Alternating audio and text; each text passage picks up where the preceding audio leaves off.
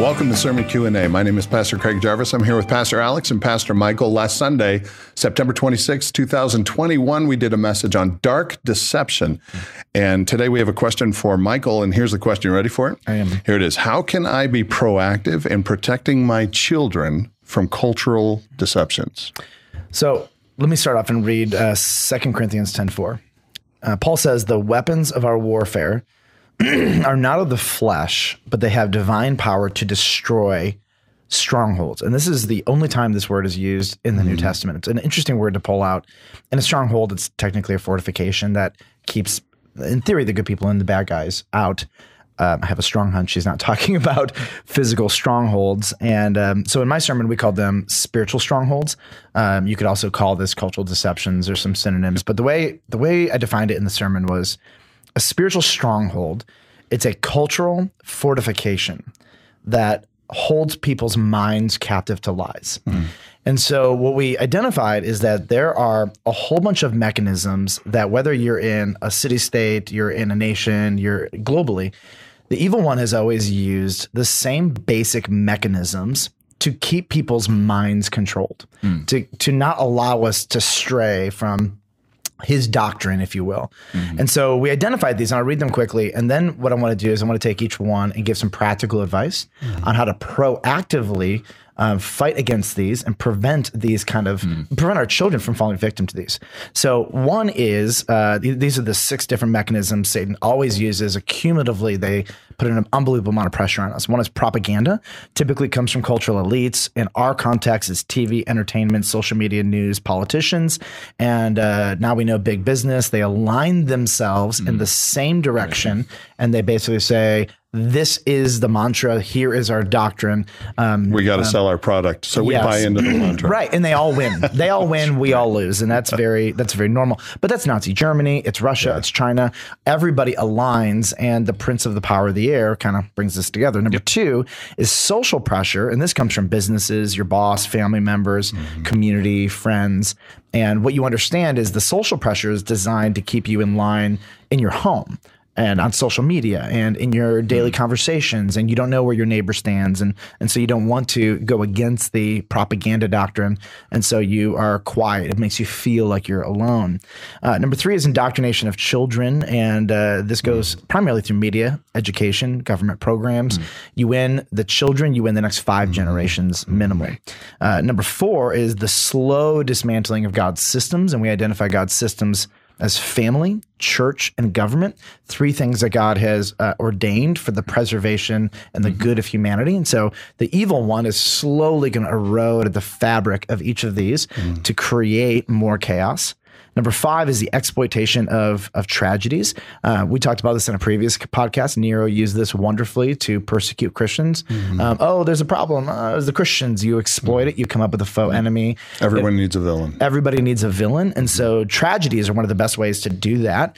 In this moment, cultural moment, it is the unvaccinated. Later, it might even be the vaccinated. I mean, this thing can shift left and right. The victims, the heroes were police officers, and then the police officers became the villains within a month. You know, so it just culturally, you never know where it's really going to land, but there's always a villain.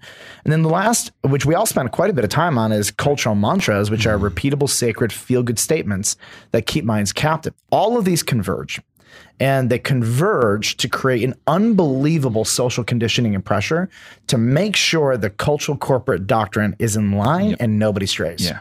So welcome to our world. And this is how Satan captures the minds of the many. All right, so how do we overcome propaganda? Number 1. And I made some notes in here, and feel free to chime in. So I know you're going to, I just want to set the stage for this because this is really interesting. This is how the enemy has worked historically throughout history to advance agendas and, ideas and all of this, right? But there's a reality right now that is true for us that has not been true at any point in history. The access to constant media for us is at a level that it has never been before. So these ideas that are being developed by the elites, for a long time, they've been very separated from us. But now we are constantly bombarded with them at a rate that people have not been bombarded at any point. Yeah. And what's interesting is the the majority of America that's in the middle, they're finally beginning to recognize they're in the middle. Yeah. So it's just interesting numbers, and how things are panning out is striking. Speaking to that, before you get to that, I can't wait to hear this list, but it's interesting that when you take a philosophy class, philosophers in, before the 1900s, their philosophies never made it through into modern stream. Mm-hmm. Never made it through into popular culture. 100 years. Yeah. 100 years. Count on 100 years, and then that philosophy will start to be taught, adapted, propagated by people around you. Mm-hmm. Yeah. But these days it can be done in 100 seconds. Yeah, right. Yeah. It can go so fast. So very true. And it only, for us, I think it only highlights the need that we need to be discerning. Yeah. We desperately need discernment in this day in which we live. Anyway. So help us discern. Yeah. All right. I'm going to fly because we could spend years on this. Yeah. Let's take it one at a time. Overcoming propaganda in our children requires training your child in the Word. And here are just some great suggestions. I think Awana is amazing. Awana teaches kids to memorize the Bible. Mm-hmm. Whether your kid ends up being a Christian or not, you will never regret implanting the Word of God into their mind at a young age. For the love of God, make sure your children are in church. Yeah. I don't know how to say this any other way. It's like there are a million reasons for you to come up with not getting your children in church. Just stop it. Just put them in church. Make them hear the Word of God. It doesn't matter if the sermon is great. As one pastor said, he was spoken from a pastor. I know, right? Literally. I mean, sometimes I'm not going to hit it out of the park. Sometimes I bunt. Sometimes I get hit and I get on base. Like that's about as good as it gets. But get them in church because it forms them slowly. The best formation is not instant. It's slow. Yeah. It forms you. It's really smart and good. Get your child an age-appropriate Bible. If it's possible and reasonable, get them a Christian education or homeschool education, particularly. I want to emphasize who that is for. Depending on where you live, know your district, know your teachers. Yes. So that may not apply to everybody equally. But if your child is uniquely susceptible to things, you need to do whatever it takes to make sure in the most formational years of their life that they're being formed by the Word of God. All right, number two, how do I help my children overcome social pressures? Here's a couple suggestions.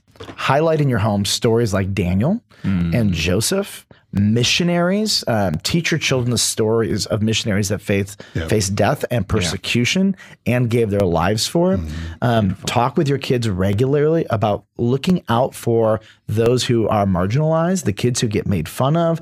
Teach them that their job is to fight for them. And this is not a one-time lesson. So every time, I'd say 80% of the time my kids get out of my car and I drop them off at school, I will tell them something like, find a kid today who's been treated poorly, find a kid who's been left out, find a kid who's been sitting alone, and go take care of them. And this is a not so subtle way for me to teach them to overcome. The masses are going to do their thing. Yep. Your job is to be different and support the marginalized. Can we just get really practical on this? So, please. One of my favorite books is Pilgrim's Progress. Yeah. So I actually... The kids' movie is great. Well, I had actually all of my children read, I think it's called Junior Pilgrim's Progress or Young Pilgrim's Progress, something like that. Yep. But it's an adapted version for their age. And it speaks about how culture hits this person called Christian on his journey to become a Christian and afterwards live as a Christian. And it speaks directly to that. Any other books that you would recommend or? Yeah, there's it's age appropriate, but it's a missionary book called Overcomers. And I think that's the name of it. We should probably post it in the Little Pilgrim's Progress. Yeah. Sorry, no, that's good. And it tells the stories of missionaries all over the world throughout the last couple hundred years who have died, been persecuted, overcame. And it tells their stories in a great way. Fox's Book of Martyrs is an old one. Yeah. There's some newer ones. Age appropriate. You need to you be really aware what's in there. Pre-read them and make sure they're okay. So we can put those in, I think, some of the notes on the website on Village Church Digital. Alrighty. So overcoming indoctrination of our children requires monitoring their education like a hawk until they leave your home. Mm-hmm. This notion that, they're in high school, or I hate this, they're 18, so they're an adult. Good luck. I'm like, no, you don't stop parenting. Right. Ever. Social media, they don't have social media accounts that I'm not allowed to monitor and touch. This notion of autonomy in children is the biggest joke I've ever seen. Honestly, it actually angers me because I'm like, you don't get to give a child access to the greatest porn machine the world has ever existed without accountability, walk away and say, good luck, I hope it works out. You don't do that. And we know better. And by the way, you own those. So that's what I keep telling my kids. Even when you own them, then we'll talk. Yeah. In our home, we tell them, even if you paid for it, I still pay for your entire life to create the infrastructure for you to have that thing. Right? Yeah. And it's just too dangerous. And by the way, your brain isn't developed. I love you, but you don't have your frontal cortex to be able to figure out the long-term domino effect implications of these decisions. So I'm going to use my fully formed brain to protect your not fully formed brain. Monitor their friendships. It's okay for you to tell your child they cannot go to someone's house, have a sleepover if you know they're not a good influence. And generally just the people influencing them. I mean, it's a parent's job to monitor and then to oversee. Number 4, overcoming the dismantling of God's systems, family, church, and government. Build healthy families. Even if you're a single parent, you can do your best to build a healthy system. Bringing in, I think this is for everybody at age-appropriate times, healthy adults into their life. We did that starting at 4 or 5 years old with each of our kids, making sure we aligned healthy older people in their life just to take them out. Yeah, there have actually been studies done on that for kids, like once they get to college and just their faithfulness and you know, understanding scripture and all that. You can almost always tie it back to another adult influence who was not their parents. Yeah, that was Fuller's study on why kids make it in college. Christian kids keep their faith. And they looked at every single metric. This is a study you're talking about, right? Every metric. Was it because they read the Bible? Was it because they prayed, et cetera? The singular data point that determined whether or not they succeeded was whether they had relationships with godly adults in their life at least 1 to 2 times a month they were connected. Wow. Yeah. Isn't that interesting? That was very interesting. Thank you for bringing that up. That was genius. Have healthy relationships. Again, if you're a single mom or dad, date wisely to the glory of God. Make sure your kids are fighting for and in a healthy church. When things are in your church are not healthy, make sure you process that through them so they don't have to do it in counseling when they're 20 or 30 years old. And so there's a lot of stuff there, but we want to make sure that they have a high respect for authority, particularly police officers and government. Even if the government drives us nuts, we can call that out.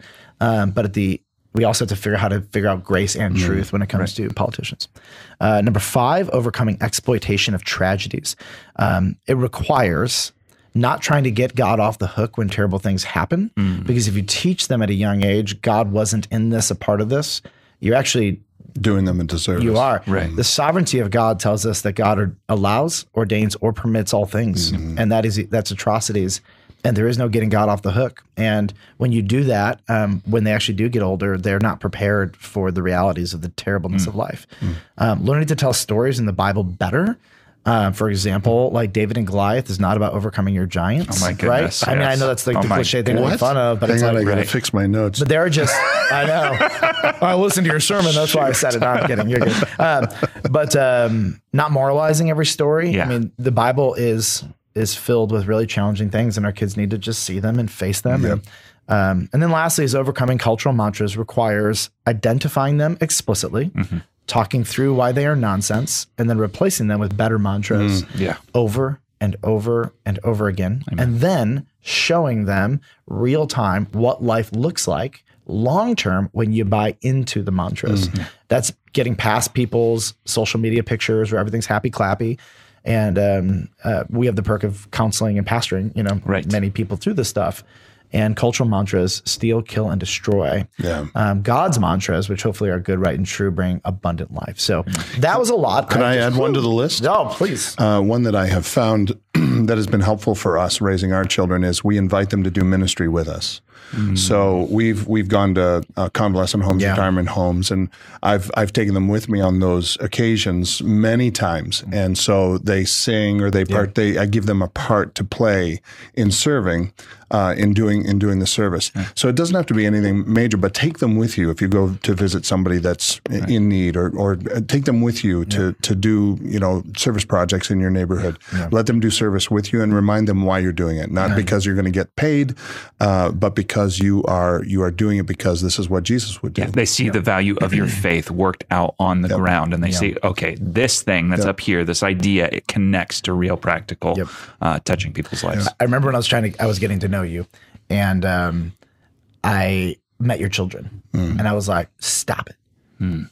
This man raised four young women who are awesome. What the heck? There's gotta be a secret life. There's gotta be something, something weird. And then we're like 6 or 7 years into like being friends and knowing each other. Yeah. And I'm still just like, holy smokes. It's just amazing. Right. Like, yeah. So watching, and again, nobody guarantees that their kids become believers, et cetera. But even if your kids walked away from the faith, they have a foundation of morality and focus and values that is like wonderful. And then your kids cry all the time. Right. Because they're little. I often say, you can't guarantee your kids will come to know the Lord, but you can put a lot of obstacles in their way. Yep. So remove as many as you can. Yep. Amen. Thank you for that. Good. Our desire is to help you raise kids that overcome all of the demonic mechanisms in this world that want to capture them. So join us next time. We've got plenty more to come on Sermon Q&A.